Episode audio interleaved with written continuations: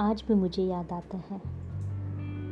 जब बचपन में मुझे बॉलीवुड सॉन्ग्स नहीं आते थे।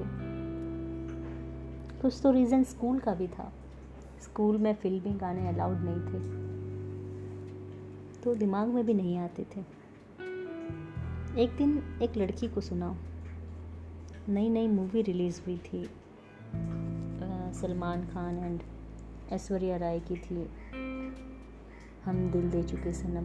और उस लड़की ने तड़प तड़प के इस दिल की गाने की पूरी लिरिक्स गाई। मन को झकझोर दिया। मैंने सोचा, यार, मैं कहाँ रह गई? मुझे क्यों गाने नहीं आते? इसे सारे गाने आते हैं। मैं कहीं पीछे तो नहीं रह गई? गानों का शौक भी नहीं था मुझे। मीडिया भी अवेलेबल नहीं थी ज़्यादा।